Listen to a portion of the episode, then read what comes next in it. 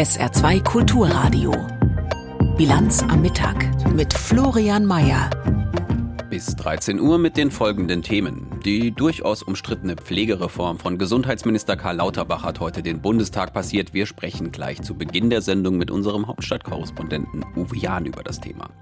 Außerdem blicken wir nach Russland. Dort ist heute der Sonderbeauftragte der chinesischen Regierung für eurasische Angelegenheiten zum Gast um über Friedenspläne im Ukraine-Krieg zu sprechen. Und das Perspektivfestival hat im Saarland begonnen. Unsere Reporterin Barbara Klech war bei der Eröffnung dabei. Damit herzlich willkommen zur Bilanz am Mittag.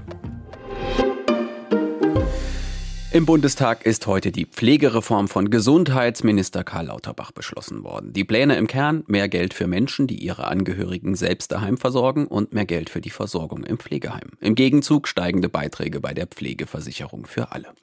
Und wie bei so vielem sind sich eigentlich alle einig, dass es eine Reform braucht, dass es mehr Unterstützung in der Pflege, egal ob in speziellen Einrichtungen oder im privaten braucht. Der Knackpunkt ist das Wie.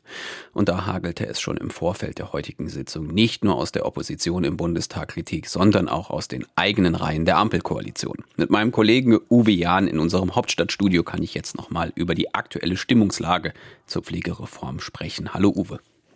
Hallo.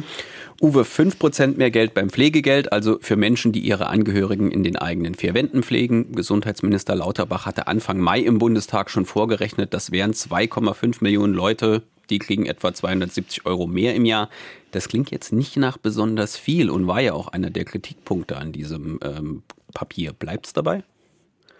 Also, es kommt noch etwas dazu, nämlich ab 2025 gibt es einen zweiten Erhöhungsschritt. Da wird dann das Pflegegeld pro Pflegebedürftigen um 4,5 Prozent erhöht. Und dann, das ist vielleicht die beste Nachricht, ab 2028 soll dann das Pflegegeld tatsächlich angepasst werden an die Preisentwicklung. Genau da setzen nämlich auch bisher die Vorwürfe an, dass man sagt, also diese ersten beiden Schritte, die ich eben genannt habe, also erst mal 5 Prozent und dann 4,5, die reichen nicht mal, um die Inflation auszugleichen. Und ähm, deswegen deswegen versteht man auch, dass 2028 dann diese Anpassung an die Inflationsrate kommt. Nur hat dafür offenbar aktuell das Geld noch nicht gereicht. Wenn man sich jetzt die Berichte von pflegenden Angehörigen anschaut oder anhört, dann wird eigentlich bei allem da schnell klar, dass die Pflege nicht nur körperlich anstrengend ist und zeitintensiv, sondern auch ein Bürokratiemonster zu sein scheint. Unübersichtliche Fördertöpfe wird da oft genannt. Ändert die Reform daran was? Also eine gewisse Kompliziertheit, möchte ich mal sagen, bleibt. Es gibt eine Vereinfachung äh, für pflegende Angehörige. Das ist die Zusammenfassung von Kurzzeit- und Verhinderungspflege zu einem Entlastungsbudget. Das heißt konkret, dass wenn ich selber nicht die Pflege wahrnehmen kann, dass ich dann sozusagen ähm, entweder meinen Angehörigen in eine Kurzzeitpflege bringen kann oder dass eben zu Hause eine sogenannte Verhinderungspflege stattfindet. Verhinderungspflege deshalb, weil die pflegende Person, der Angehörige, verhindert ist. Also deswegen heißt das so. Genau. Und da wird es eine Vereinfachung geben. Es gibt auch Bestrebungen und auch Fördermittel dafür, dass man jetzt versucht, ähm, digitale ähm, Anschaffungen zu machen in den Pflegestützpunkten beispielsweise und in Einrichtungen, ähm, damit man möglicherweise dafür Vereinfachung sorgt.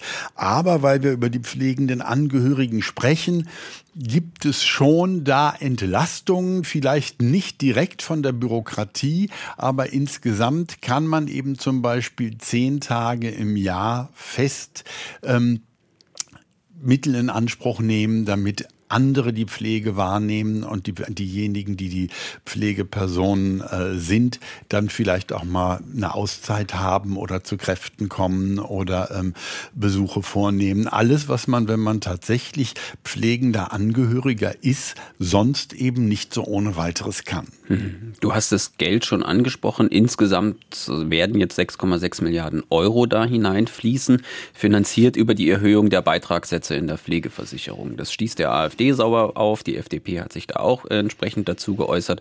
Warum hat Lauterbach nicht einfach bei Finanzminister Christian Lindner einen höheren Bedarf angemeldet und finanziert es über Steuermittel? Naja, also anmelden hätte er natürlich versuchen können, aber das sieht eben im Moment ähm, wirklich schwierig aus. Also wir haben es ja heute gehört, jetzt sind auch noch, ähm, äh, haben wir aktuell auch noch mit einer Rezession zu tun. Das heißt, da ist es im Moment, sieht es wirklich nicht gut aus, dass man ähm, Steuermittel ähm, heranziehen kann. Ähm, es gibt ein mögliches Mittel, das auch heute in der Debatte angesprochen wurde, um einfach mehr Geld in dieses System zu bekommen, was langfristig auch gebraucht wird. Wir wissen ja, dass es immer mehr Pflegebedürftige gibt und geben wird, deren Pflege auch immer aufwendiger wird. Ähm, ein Weg, da mehr Geld ins System zu bringen, wäre natürlich auch, so haben die Linken es gefordert, ähm, wenn alle in die Pflegeversicherung einzahlen und man eben auch die Beiträge der Privatversicherten mit in den großen Topf bekommt. Da wäre dann sicherlich mehr Spielraum da, aber es scheint nicht so zu sein, dass außer den Linken das jemand will. Informationen zu der Reform des, der Pflege und des entsprechenden, äh, der entsprechenden Reform im Bundestag waren das von Uwe Jahn aus unserem Hauptstadtstudio in Berlin. Vielen Dank. Zum nächsten Thema. Es klingt eigentlich unglaublich. Ein Mann schmuggelt sich mit seinem eigenen Fahrzeug in den Konvoi von Bundeskanzler Olaf Scholz und fährt auf diese Weise bis vor den Regierungsflieger. Und dann nicht nur das, er kommt dem Bundeskanzler auch noch so nah wie eigentlich niemand sonst. Passiert ist das so gestern in Frankfurt. Korrespondent Torben Ostermann aus Berlin fasst den Ablauf nochmal zusammen.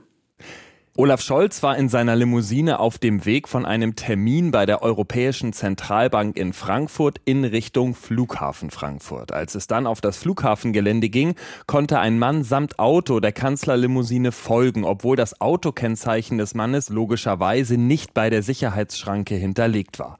Als Olaf Scholz dann auf dem Rollfeld aus seinem Auto stieg und noch mal kurz telefonieren wollte, ist der Mann auf den Kanzler zugegangen und hat ihn dann umarmt. Erst dann sind laut Medienberichten die Personenschützer vom BKA und weitere Polizisten auf die Situation aufmerksam geworden und haben den Mann festgesetzt. Der Mann ist dann festgenommen worden, ohne Widerstand, wie es heißt. Eine Situation, die es so eigentlich gar nicht geben darf. Schließlich wird Scholz ja rund um die Uhr bewacht. Und entsprechend schmallippig reagierte dann auch die Bundesregierung auf den Vorfall. Zunächst hieß es von einem Regierungssprecher, dass man die Berichte im Wesentlichen bestätigen könne. Das Kanzleramt erklärte, für Olaf Scholz war es in der konkreten Situation kein großer Vorfall, nur eine überraschend innige Umarmung. Auch auf der Bundespressekonferenz war die Umarmung nochmal Thema. Dort hieß es, dass sich der Kanzler durch die Situation nicht bedroht gefühlt habe und dass man den Vorfall jetzt aufarbeiten wolle. Ein Sprecher des Bundesinnenministeriums fügte noch hinzu, dass so eine Umarmung inakzeptabel sei und dass nun vor allem die Rolle des BKA geklärt werden müsse. Da dürften also intern gerade viele Fragen gestellt werden, erst recht, weil Reisen des Bundeskanzlers und auch anderer Kabinettsmitglieder bis ins kleinste Detail durchgeplant und getaktet sind, wie Torben Ostermann nochmal erklärt. Na, da passiert eigentlich nichts zufällig. Eigentlich ist so ein Vorfall deswegen total unglaublich. Wenn der Kanzler reist, dann erfolgt das nach einem sehr strengen Protokoll. Dieses Protokoll regelt, wer wann und wie über das Rollfeld geht und ins Flugzeug einsteigt. Erst wenn alle Journalistinnen und Journalisten und Delegationsmitglieder an Bord sind, kommt der Konvoi des Kanzlers, der dann begleitet von seinem Sicherheitspersonal die Maschine betritt. Zudem fliegt der Kanzler und andere Mitglieder der Bundesregierung auch nicht vom normalen Teil des Flughafens ab, sondern vom militärischen. Das ist ein stark geschützter Bereich hier in Berlin zum Beispiel, ein ganzes Stück vom normalen Linienflugverkehr entfernt. Ein Mann konnte sich unter die Reisegruppe von Bundeskanzler Olaf Scholz mischen und den Kanzler auf dem Rollfeld im abgesperrten Bereich des Frankfurter Flughafens umarmen. Informationen zum Vorfall waren das von Torben Ostermann. Und wir schauen jetzt nach Russland. Der Sonderbeauftragte der chinesischen Regierung für eurasische Angelegenheiten, Li Hui, wird heute in Moskau erwartet. Bei dem Treffen im russischen Außenministerium soll es in erster Linie um die chinesischen Bemühungen zur Beilegung des Ukraine-Krieges gehen. Zuvor hatte Li Hui unter anderem Kiew auch besucht. China nimmt für sich in Anspruch, im Ukraine-Krieg neutral zu sein, pflegt aber sehr enge und gute Kontakte zu Moskau und vermeidet mit allen Mitteln alleine schon das Wort Krieg in den Mund zu nehmen. Daher dürfte sich der von Präsident Putin mit dem Freundschaftsorden ausgezeichnete Hui heute wohl auch mit Kommentaren zum jüngsten Friedensvorschlag Russlands zurückhalten. Ex-Präsident Medvedev, Vize im Sicherheitsrat Russlands, schlug vor, die westliche und östliche Ukraine zwischen EU-Staaten und Russland einfach aufzuteilen. Christina Nagel berichtet vom Treffen. Moskau und Peking lassen kaum eine Gelegenheit aus, um der Welt zu demonstrieren, dass ihr Verhältnis ein ganz besonderes ist. Gerade erst empfing der chinesische Staatschef Xi Jinping den russischen Premierminister Michail Mischustin, der zwei Tage zu einem Arbeitsbesuch in China weilte, schon aus protokollarischer Sicht keine Selbstverständlichkeit. Hochrangige Vertreter der jeweiligen politischen Eliten geben sich inzwischen medienwirksam die Klinke in die Hand. Es gibt mehr gemeinsame Militärmanöver, der Wirtschafts- und Handelsbereich entwickelt sich mit jedem Monat, den Russland gegen die Ukraine Krieg führt, rasanter. Auch jetzt konnte Russlands Premier Mischustin neue Rekorde vermelden. Von Januar bis März ist das Handelsvolumen um ein weiteres Viertel gestiegen. Ich bin überzeugt, dass wir in diesem Jahr die Aufgabe erfüllen werden, die Sie, verehrter Vorsitzender, und Wladimir Wladimirovich Putin uns gestellt haben, nämlich einen Handelsumsatz von 200 Milliarden US-Dollar zu erreichen. Ich denke, wir werden das Ziel schon bald überschreiten.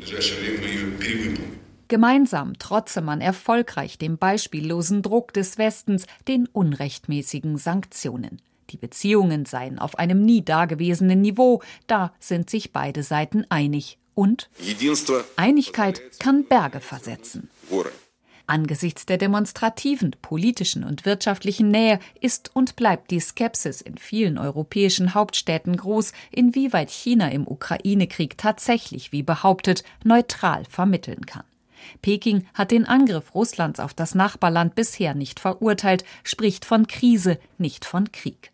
Hinzu kommt, dass der chinesische Sondergesandte Li Hui in Russland kein Unbekannter ist. Zehn Jahre lang war er Botschafter in Moskau. Präsident Putin zeichnete ihn vor vier Jahren persönlich für seine Verdienste um die russisch-chinesischen Beziehungen aus mit dem Freundschaftsorden.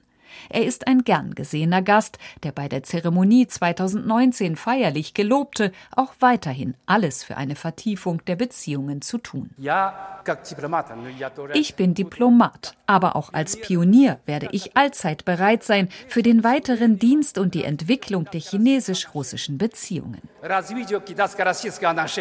Ob Li Hui heute konkrete Vorschläge im Gepäck hat, die zu direkten Gesprächen über Verhandlungen zwischen der Ukraine und Russland führen könnten und die über das vage gehaltene chinesische Zwölf-Punkte-Positionspapier hinausgehen, ist offen. Russlands Außenminister Sergei Lavrov jedenfalls ist gespannt zu hören, wie in anderen europäischen Hauptstädten auf die Initiative des Sondergesandten reagiert wurde. Die Erwartungen dürften nicht allzu hoch sein. Ein Allheilmittel hat Li Hui bereits zu Protokoll gegeben, gebe es sowieso nicht. Mal wieder drohen den USA die Zahlungsunfähigkeit. Grund, in den Vereinigten Staaten entscheidet der Kongress darüber, wie viel Geld sich die Regierung leihen darf. Heißt im aktuellen Fall, das von den Republikanern gehaltene Repräsentantenhaus und der von den Demokraten dominierte Senat müssen beide der geforderten Schuldenobergrenze zustimmen. Tun sie das nicht, geht der Regierung schlicht das Geld aus. Regierungseigene Behörden und Einrichtungen müssen dann schließen, Millionen Menschen erhalten keinen Lohn.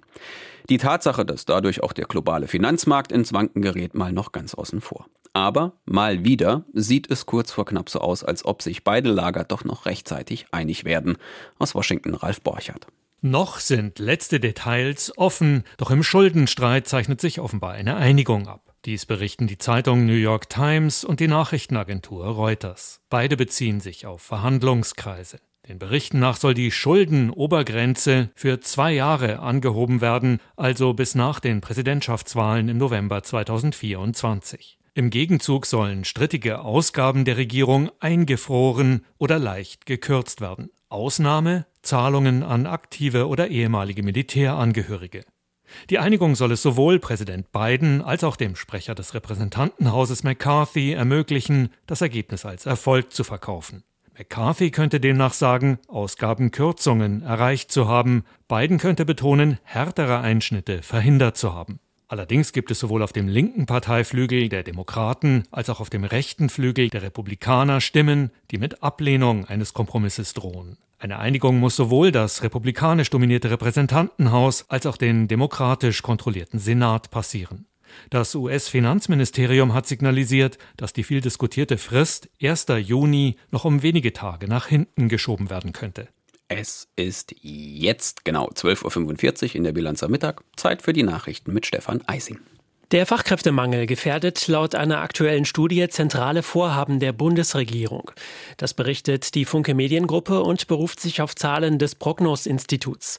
Demnach ist fraglich, ob sich die Energie- und Mobilitätswende, der Wohnungsbau und die Verbesserung der Kinderbetreuung wie geplant umsetzen lassen.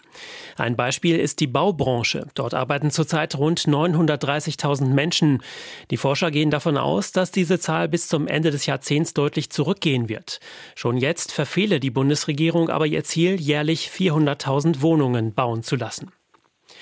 Der Bund hat im vergangenen Jahr deutlich weniger für Arbeitslosen- und Kurzarbeitergeld ausgegeben als im Vorjahr. Nach Angaben des Statistischen Bundesamts stiegen dagegen die Ausgaben für Renten und Pensionen. Insgesamt seien die Ausgaben für Sozialleistungen nur moderat gestiegen, und zwar um 1,4 Prozent. Mehr Geld gab der Staat für Wohngeld aus. Auch wegen der Heizkostenzuschüsse stiegen diese Ausgaben um über 23 Prozent. Nach der bundesweiten Razzia gegen einige ihrer Mitglieder mildert die letzte Generation ihre Proteste ab. Das Bündnis ruft weiterhin zu Demos für den Klimaschutz auf, vorerst aber ohne Straßenblockaden. Wie die Klimaaktivisten mitteilten, habe die Razzia alle hart getroffen, doch man habe keine Angst. Seit mehr als einem Jahr fordert die letzte Generation mit aufsehenerregenden Aktionen mehr Maßnahmen gegen die Erderwärmung. Allein in Berlin laufen rund 2000 Verfahren gegen Protestierende, die unter anderem Straßen blockiert und sich daran festgeklebt hatten.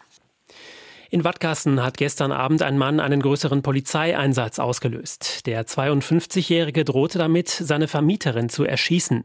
Spezialkräfte konnten den Verdächtigen widerstandslos festnehmen und brachten ihn in eine psychiatrische Klinik. In der Wohnung des Mannes wurden mehrere verdächtige Gegenstände sichergestellt, die nun überprüft werden. Grund für die Drohung des 52-Jährigen sollen Mietstreitigkeiten gewesen sein. Das Hallenbad in Blieskastel wird komplett saniert. Das hat der Stadtrat beschlossen. Die Kosten werden mit rund 9,5 Millionen Euro angegeben. Der Bund unterstützt das Projekt mit 6 Millionen Euro. Wie es heißt, werden die Planungen in Kürze beginnen. Die eigentlichen Arbeiten sollen dann 2025 starten. Ziel der Sanierung sei es, den Strom-, Wärme- und Wasserverbrauch des Hallenbades deutlich zu senken.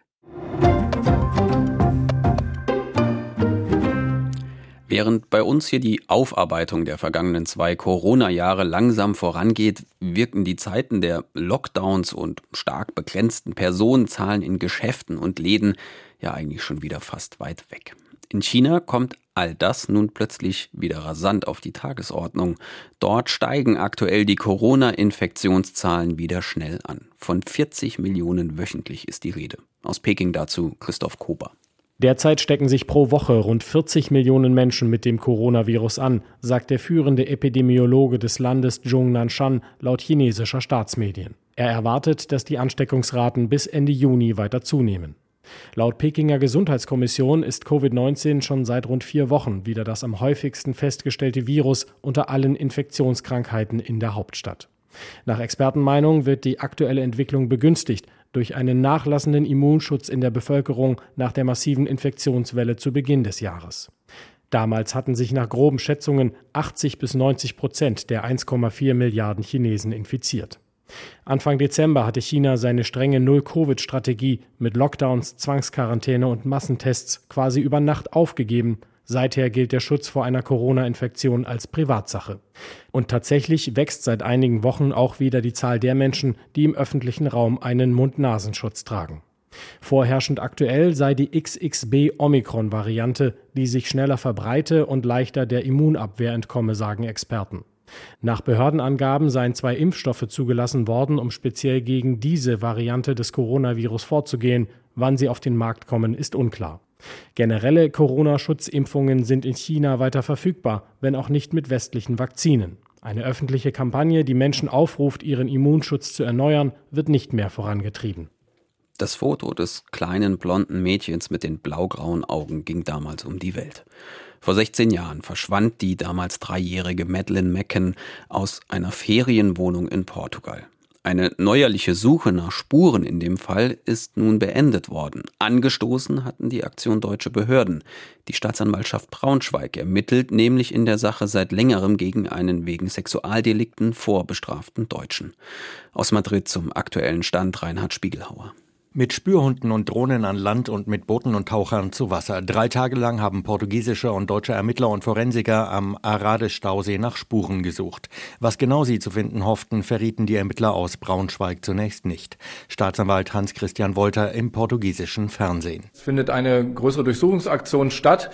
Die wird von den portugiesischen Behörden umgesetzt. Es sind aber auch deutsche Beamte vom Bundeskriminalamt vor Ort, die das Ganze unterstützen. Die Hintergründe kann ich im Moment nicht offenlegen, also warum wir dort suchen und was wir konkret dort zu finden erhoffen. Die Staatsanwaltschaft ermittelt seit 2020 gegen einen vorbestraften Deutschen, der in der Nähe einer Ferienanlage gelebt hat, aus der die kleine Madeleine McCann vor mehr als 16 Jahren verschwunden ist. Offenbar erhoffte man sich Beweismaterial zu finden. Auch nach so langer Zeit könnte beispielsweise noch verwertbares DNA-Material gefunden werden, sagt der Forensiker Duarte Nuno Vieira. Sie können im Extremfall über Jahrhunderte hinweg erhalten bleiben. Selbst Kleidung kann über lange Zeiträume hinweg konserviert werden. Ich sage nicht, dass der Zustand perfekt sein muss, aber doch so, dass verschiedene Umstände geklärt werden könnten.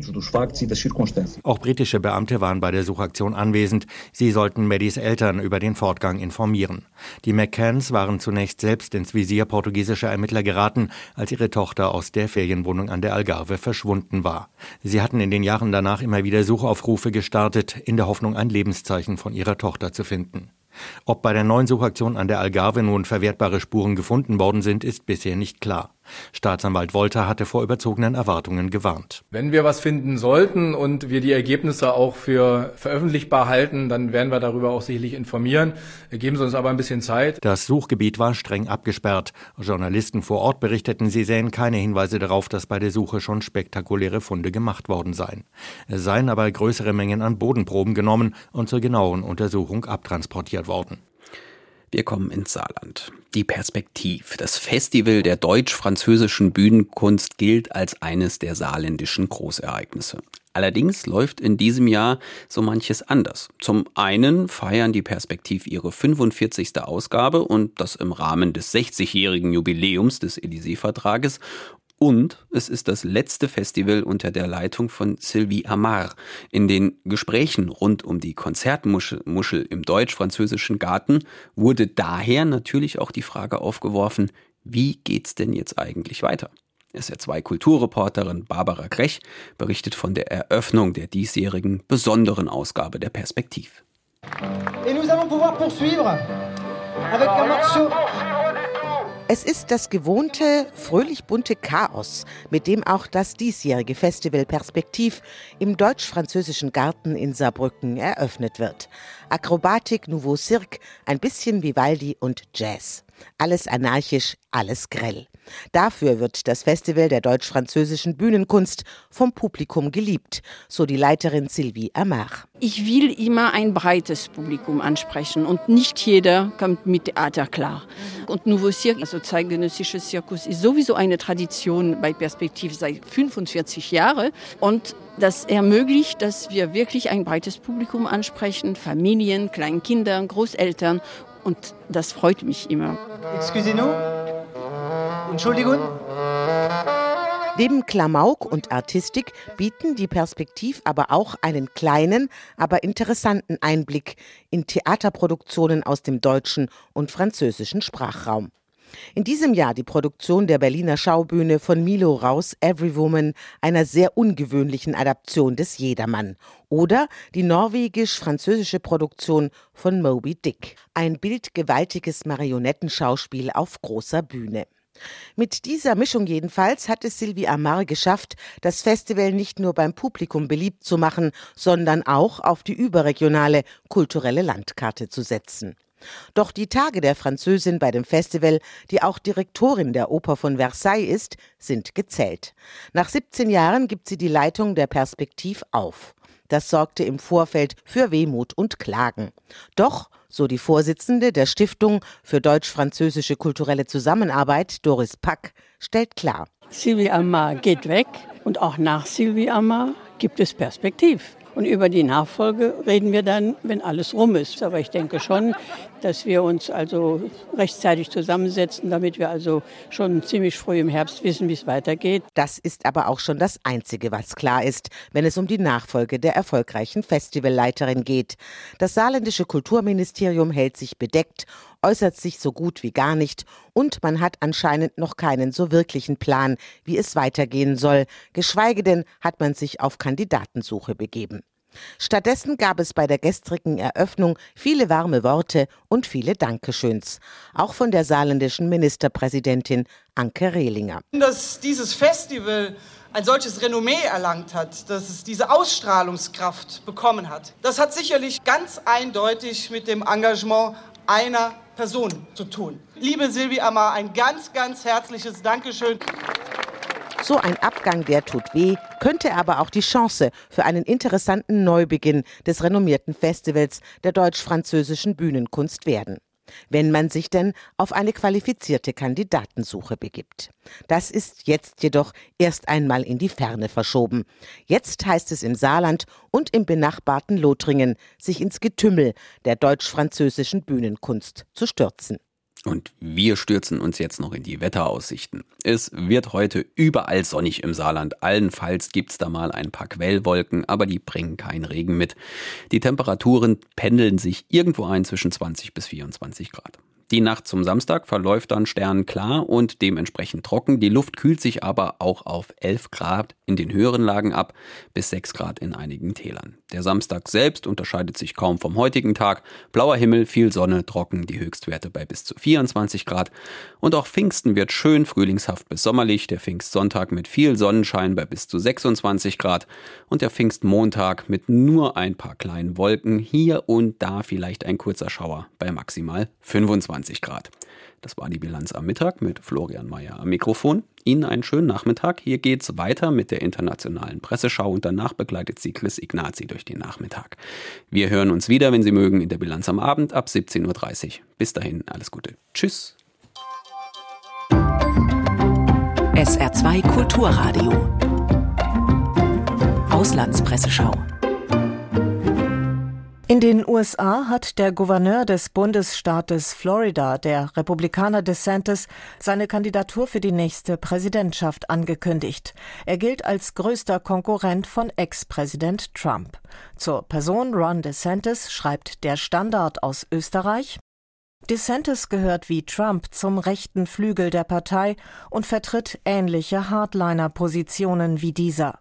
Aber er hat nicht dessen Hang zu Skandalen, Kontrollverlust und Chaos, sondern gilt als diszipliniert und sortiert. Der Republikaner ist in Florida vor allem mit einer stramm rechten Politik aufgefallen, die Minderheiten diskriminiert, die akademische Freiheit an Universitäten beschneidet und mit Verboten in das öffentliche Bildungswesen eingreift. Außerdem agitiert der dreifache Vater gegen Forderungen nach schärferen Waffengesetzen und gegen strengere Klimaschutzgesetze. Die spanische Zeitung El País spricht von Trumpismus ohne Trump. Die Präsidentschaftskandidatur von DeSantis zielt darauf ab, Trump zu stoppen. Andererseits übernimmt der Gouverneur von Florida die finstere Rhetorik des Ex-Präsidenten. Der interne Kampf in der Republikanischen Partei zur Haltung gegenüber Trump nimmt Fahrt auf.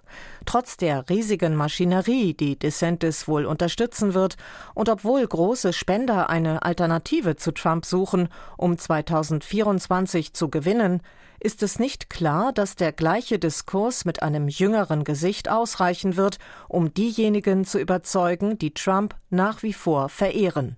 Es wird sich zeigen, ob DeSantis genug Schwung für diese Herausforderung hat. Die französische Regionalzeitung Les Dernières Nouvelles d'Alsace übt scharfe Kritik an der Republikanischen Partei.